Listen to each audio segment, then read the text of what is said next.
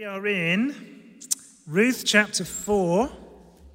So, in my Bible, that is, and I think the church Bibles, it's 269, page 269, Ruth chapter 4.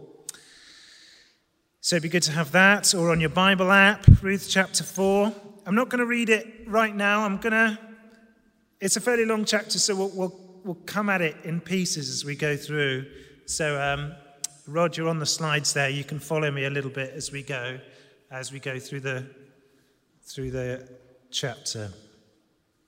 Okay, I'm aware you can sort of relax. You can just sort of let me tell the story. I'm aware that people are coming at this. Maybe you've been here for all three of the previous sermons in Ruth. Maybe you haven't. If you have, uh, let me just give this little recap for the benefit of those who haven't, so we bring everyone up to speed. Here's the story Naomi and Elimelech flee their hometown in Bethlehem in Judea because there's a famine on, right? They run away, there's no food, they go to a country called Moab. They go there with their sons, Mahlon and Chilion. And there, their sons marry. They find Moabite women to marry and they marry there. But then Elimelech, Naomi's husband, dies. And then her two sons, Mahlon and Chilion, also die. Within 10 years, this all happens, and they're left, the three of them, Naomi, widowed, Ruth, widowed, Orpah, widowed, these three women in this foreign country, at least for Naomi. Naomi figures to herself, well, there's food back where I came from. So she decides, I'm going to make my way back there because I need to find food to survive. Orpah, one of her daughters in law, stays where she is in Moab. She's going to have a better life there, so she stays. Ruth, about whom the book is named, decides to go with her and says these most awesome words. They're the words that the book is famous for. I'll read them again. Where you go, Ruth says, where you go, I will go. Where you stay, I will stay. Your people will be my people. Your God will be my God. Where you die, I will die. So awesome. There I will be buried. May the Lord deal with me, be it ever so severely, if even death separates you and me. So Ruth and Naomi head back to Judah. They are poor, they're widows, they need food, and it just so happens, we had this yesterday, uh, sorry, yesterday, last week with, um, with Linda leading us. The providence of God engineers, undertakes, even though Ruth doesn't know what she's doing, that she winds up in a field belonging to a guy called Boaz. She's there to get food. They're desperate, they're hungry, they're trying to find food. But she ends up in a field belonging to a guy called Boaz. But as it stands, just think of Naomi. No money, no family, no family except Ruth. No sons who could provide for her. No enduring name. In that time, in that world, in that context, your sons carried the name forward. If you had no sons, you had no enduring name. You had no future, as it were. Your name would die out, and that would be it. It's a desperate situation, which is why Naomi says, if we just go back to chapter 1, verse 20, don't call me Naomi, she says. Call me Mara. Call me bitter. Because the Lord Almighty has made my life bitter. I went away full, but the Lord has brought me back empty. The Lord has afflicted me and brought this misfortune upon me.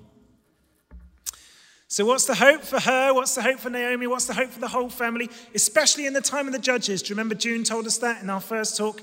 It's the time of the judges. Everyone just does what's right in their own eyes, no one cares. What is the hope for them whenever it's just jungle rules? You know, who's, who's going to look after two poor widows in the middle of a situation like that? But in such a time, we've seen through the book, even in such a time, God's ways and God's goodness, to his people, and particularly to Naomi and Ruth, is going to show up in this guy called Boaz. He's a close relative, and he can do this thing. Let me just give you a little bit of background here. He can do this thing that was a custom and a law of the land given by the Lord, whereby he could buy the land that Naomi has. So Naomi has a plot of land. She's cash poor, asset rich. She has land, she doesn't have cash. She can't provide food for her mouth, but she has a plot of land. She could buy this land. Sorry, he could buy this land off Naomi, give her some cash. But also, she would take, he would take her on, Naomi, he would take on Ruth and marry her. He could marry her, and he could, in that way, provide a future for this family. And so suddenly there's hope. Suddenly. Naomi, you, you, get it in the earlier chapters. She's like, What, what, what? Really? We've got an option. We've got a way forward. We've got a way through. With this guy Boaz. Now go, go. So she says, really, like, you've got to go down. You've got to go down when he's, he's just had a nice time. He's been to a party. Go to the threshing floor. Go meet him there. Go and do this weird thing with the garments. Do you remember with chapter three? He's like, spread your little garment over my. F-. Well, first, she kind of uncovers his feet, which is a bit weird. That would infuriate me if anyone kind of exposed my feet in the middle of the night. Exposes his feet. She's like, cover me with your garment, with your wings. You'll see that later. Would you marry me? Is the question basically that she asks him. And Boaz, legend. He's like, yeah. However, just one thing in the way here. This is how it finished last week. There is a guy closer to your family, closer to Abimelech and Naomi um, than me. And he gets first dibs. So we need to sort that out first. And that's it. That's where we're up to in the story. That's where we're up to, chapter 4.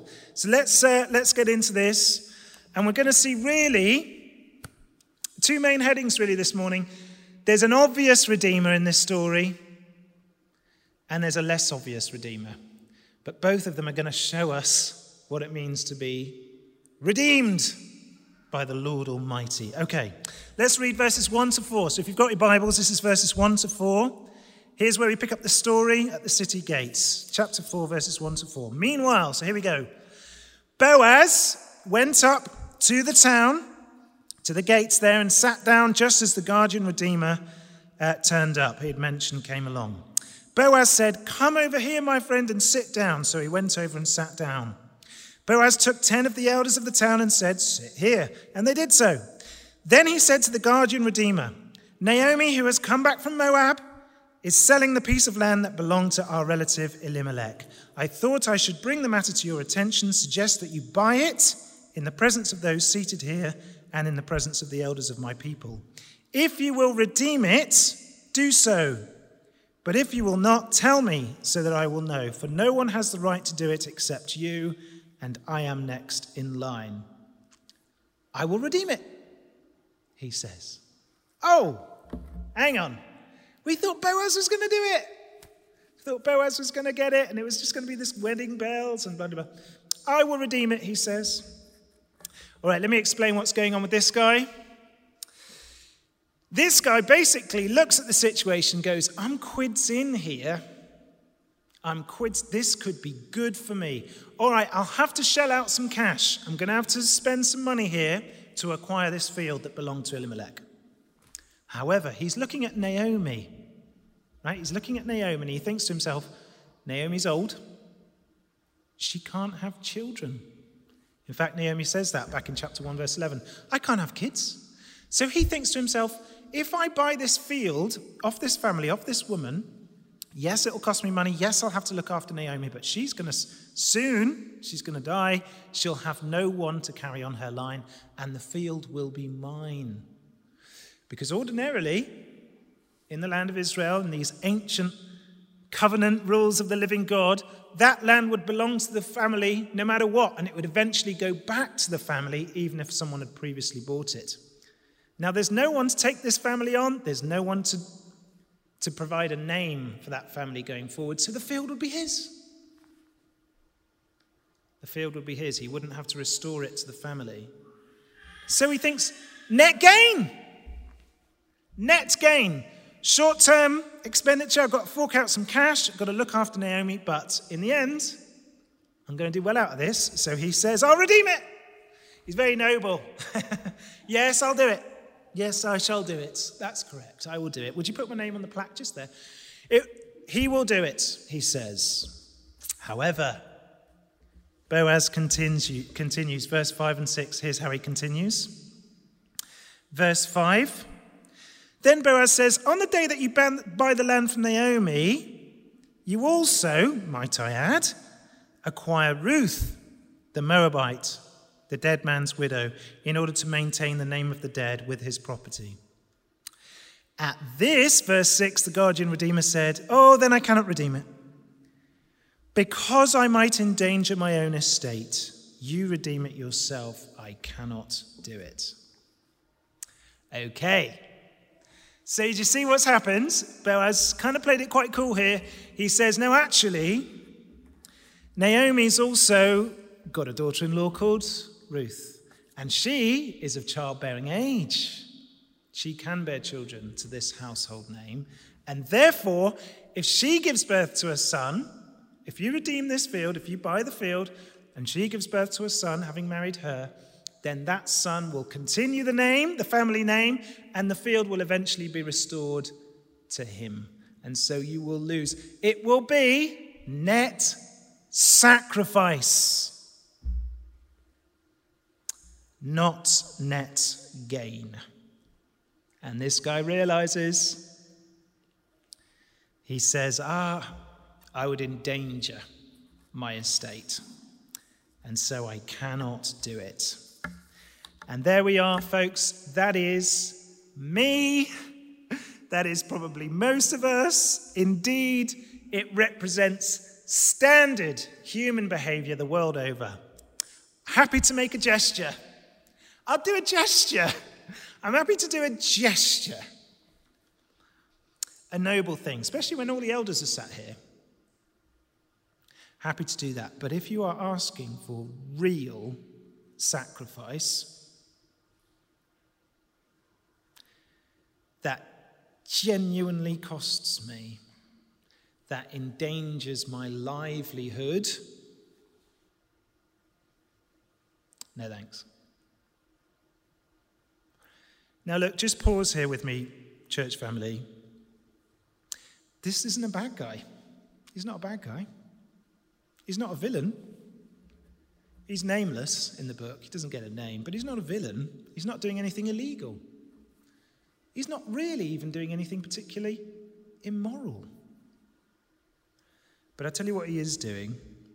He is passing up the opportunity to defy human standards of behavior and do something great. Here's an opportunity to do something great.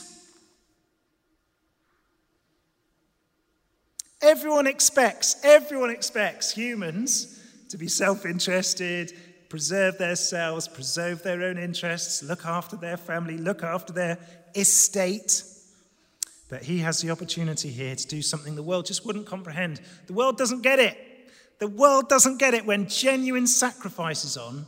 It's like, no, no, no, I can't, I, I cannot understand that. That is not what human beings do. He has the opportunity here to bend the rules, to be great.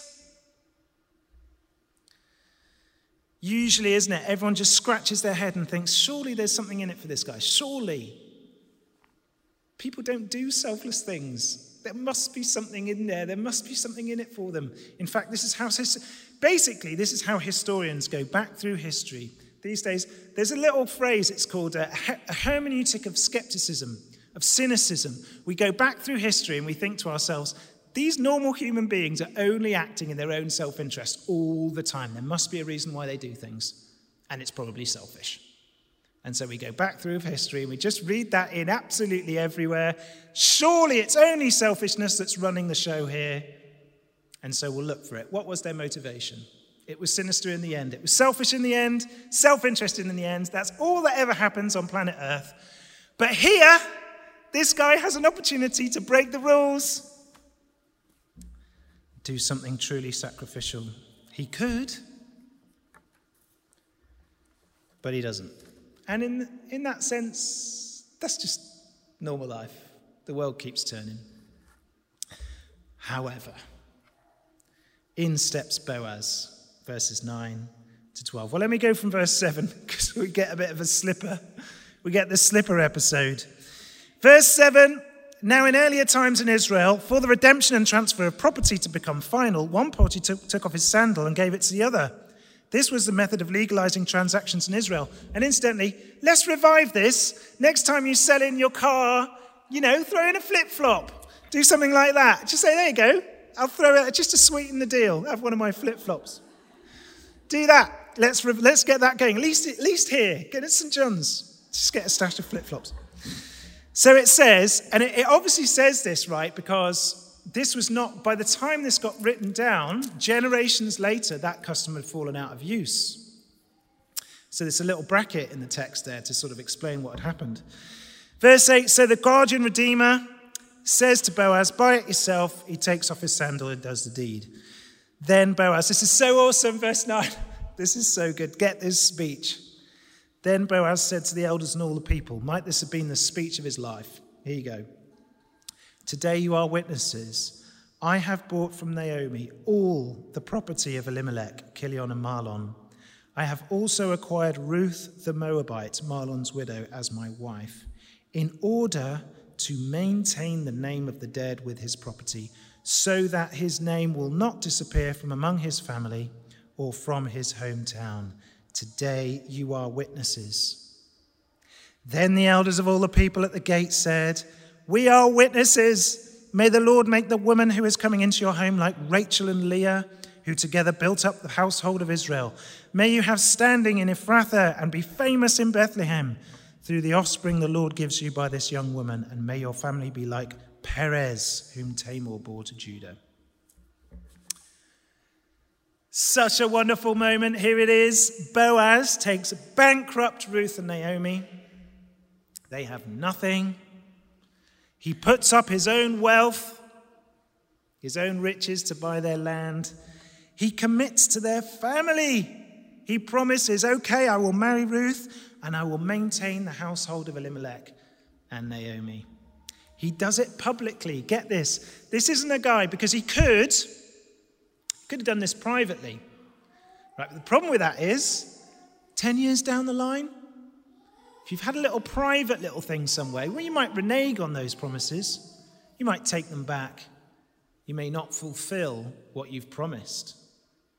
But he, gets, he goes to the city gate. The city gate was where all the business happened. It's where the elders got together. It's where they discussed the important matters of the day. It's where the poor came for justice. It's where people caught up with each other. It was a busy place. He did it in front of witnesses. Remember, he got them. He said, You guys, sit there, please. He sat there. He's like, I'm doing it. I'm doing it in the presence of witnesses to guarantee it for you. I won't turn back. I won't turn back on my promise. Here are all the witnesses. You can bank on this because I've done it publicly. So he gives them riches where they had poverty, a family and a home, a name that will endure, a future in the covenant people of God. May the Lord make you like Rachel and Leah. Here is the Moabitess, Ruth, brought into the people of God forever. May you be built up. Remember, like Rachel and Leah, these women are the women of the faith who established the nation of Israel. And they're saying of her, may she be like them, this Moabitess. And he does it. Boaz achieves this for Ruth and Naomi at great personal sacrifice. This is going to cost him. He's not going to get anything out of this. He loses. It's net sacrifice. Net sacrifice. And he does it in the presence of witnesses. Now, can you see what this means for us? Let's just see what this means for us. When we call Jesus our Redeemer, the New Testament, you know, when you read, for example, just when you read Jesus is the bread of life, you know, in our 21st century mind, you start thinking about Hovis and I don't know, tiger bread and all that sort of thing. In ancient Israel, you'd have thought about the bread that came from heaven and sustained the people of God, without which they would have perished. And so when Jesus says, I'm the bread of life, you're like, oh, oh, without whom I will perish but you will sustain me and bring me through. When we read about Jesus, our Redeemer, when they first used that word, they said, Jesus is our Lord and Redeemer. You know that they had the story of Ruth read to them over and over and over and over again. And we know the story. I hope we know the story of Ruth and Boaz, and we've had it read to us over and over and over again. Because when you hear that word Redeemer, you hear Jesus, though I am spiritually and morally bankrupt, gives me his wealth and riches. He gives me a family when I'm alone in the world, when I've got no one else, nothing else. When I feel alone in the world, He puts me in a family. Here we are. He gives me an inheritance and an enduring name amongst the covenant people of God. Jesus does that. I'll put you amongst the covenant people of God. And he does so at immense personal cost to himself, at immense personal cost. So here's 1 Peter. This is how Peter saw it. 1 Peter 1:18. You know, he says, you know it was not with perishable things such as silver and gold, this wasn't materials, that you were redeemed, there's the word, from the empty way of life handed down to you by our ancestors, but with the precious blood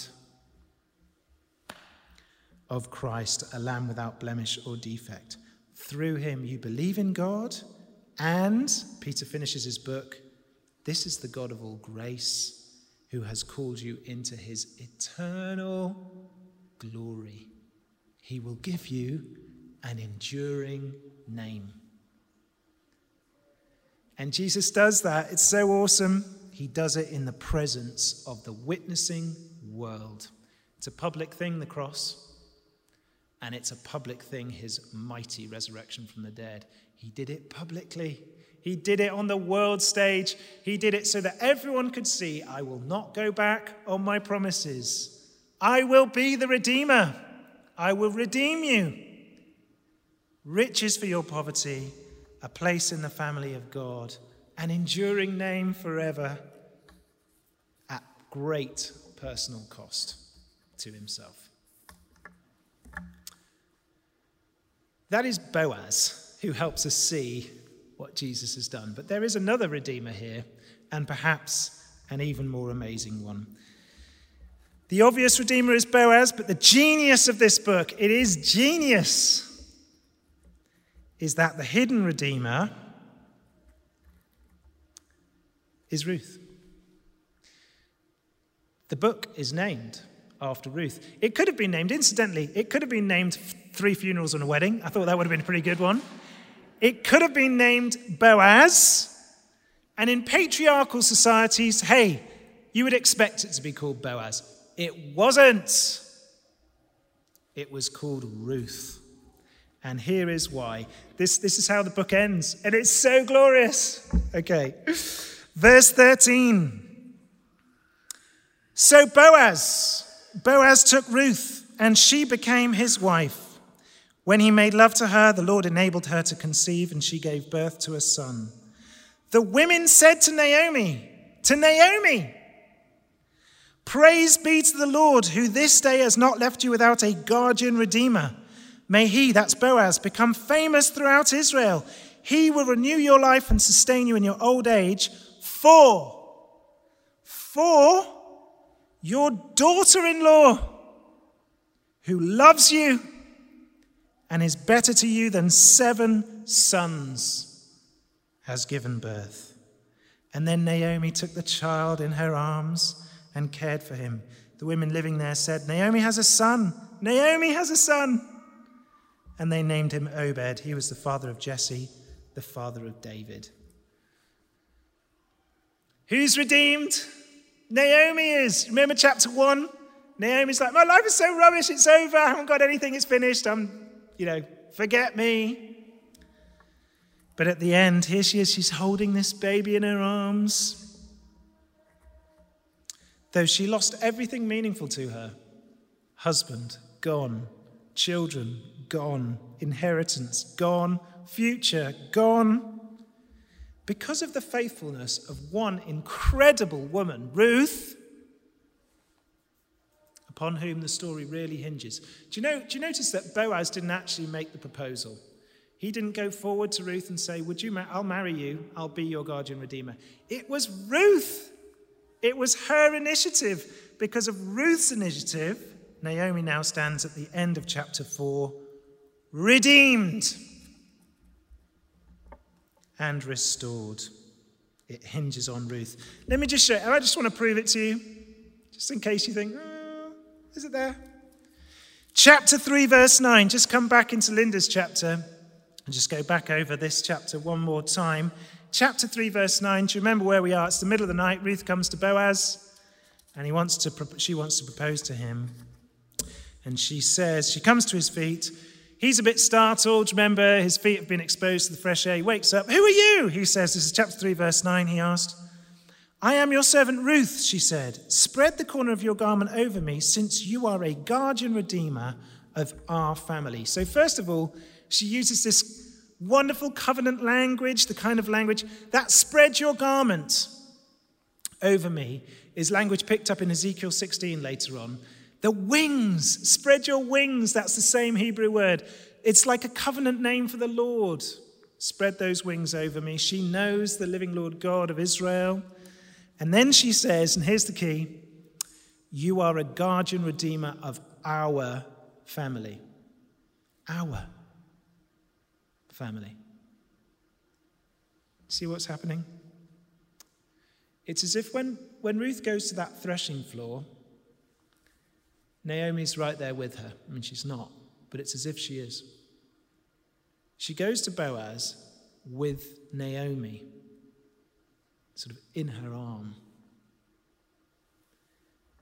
And she says, Boaz, marry me, but let me tell you something. I made a promise to Naomi that I would stick with her no matter what. And I think to, you know, Naomi would have, I'm sure Naomi would have said to Ruth, Look, Ruth, I know you promised me, I know you promised me years ago that you would be with me thick and thin through, you know, come hell or high water, deal death to us part, all that kind of thing. But, you know, you can make a life for yourself. It's all right. Go and find a husband, go and do the thing you want to do. It's your life, live it. But Ruth's like, No, I made a promise. And so she goes to Boaz and she says, Look, Boaz, it's the two of us. You're the kinsman redeemer for Naomi. I'm in her family.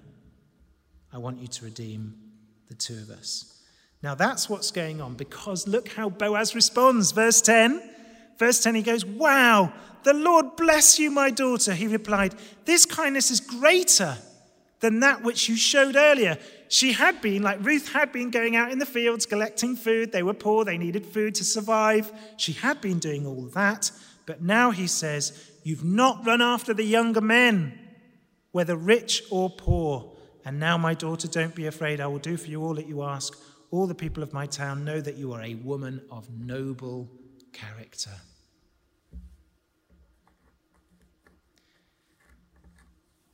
You've shown greater kindness.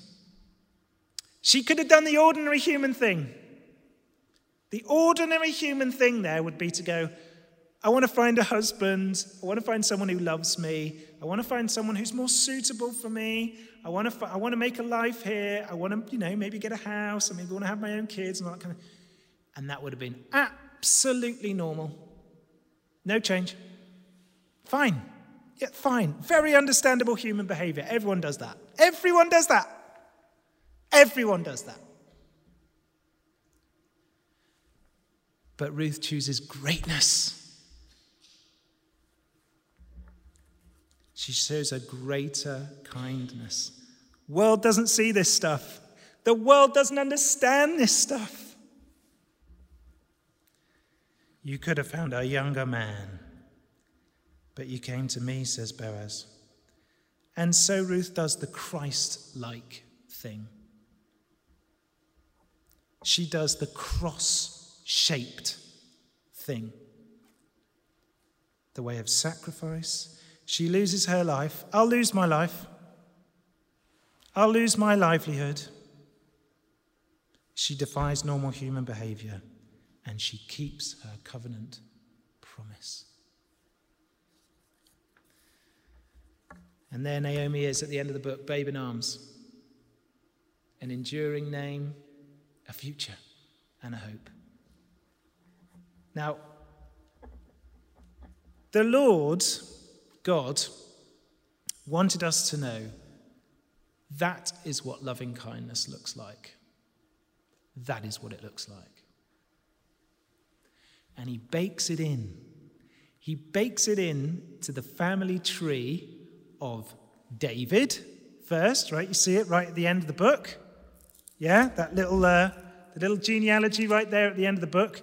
It goes um, Perez was the father of Hezron, Hezron the father of Ram, Ram the father of Amminadab, Amminadab the father of Nahshon, Nahshon the father of Salmon, Salmon the father of Boaz, Boaz the father of Obed, Obed the father of Jesse, Jesse the father of David. And then, of course, he's baked it in to the family tree of Jesus.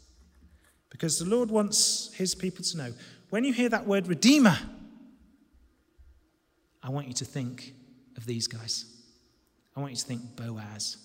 I want you to think Ruth. And here's my final point. I'll close with this. Neither Ruth nor Boaz knew that this was the way God was going to do things, right? This book wasn't written in their lifetime. They didn't see that David was going to come from their line. They didn't know that the Messiah, the Savior of the world, was going to come in their time. They just did what was faithful in their generation. They just did the faithful covenantal thing, the works of God that were in front of them there. They were faithful. They sacrificed. They did the Lord's work. They followed the Lord God of Israel.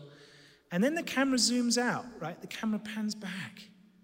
And we can see you can see, the world can see that faithful believers, faithfully showing forth the covenant love of the Lord, have achieved King David, King Jesus. And all of us now sit here and we know what it means to be a redeemer because of the faithful witness, covenantal love of Boaz and Ruth. So I'll just leave you with this question. We can always take the very natural option, always take the natural option for standard human behavior in our choices, one that won't endanger our estate, ones that don't involve costly promises or sacrifice, and there'll be no great surprises. No, and no one will blame you. No one will, bl- no one will blame me, no one will blame you. That's normal. That's absolutely normal. Or you can keep looking at Jesus. This is how he redeems us. This is what he did. And he calls us come my way, come the way of the cross. It does mean self sacrifice, it does mean defying the conventions of this world. But when the camera zooms out, when the camera pans back and everything's revealed for what it is. The world will see, you and I will see greatness that mirrors the redemption of Jesus and achieves amazing things in the kingdom of God. Should we pray? Let's pray together.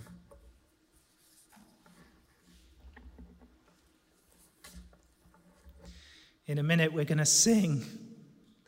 There is a Redeemer. And, brothers and sisters, might our minds be filled with covenant, love, and faithfulness. He did it for us. He sacrificed himself. It was great personal cost to himself, hanging there on the cross. He did it in front of a witnessing world to guarantee he will never go back on us. He did it to give his riches for our poverty, to give us a family, a place to call home, to give us an enduring future and a name with him forever, to bring us to himself. Here he is, the Lord Jesus, our guardian redeemer. And we want to sing to you, Lord, and thank you for all that you've done.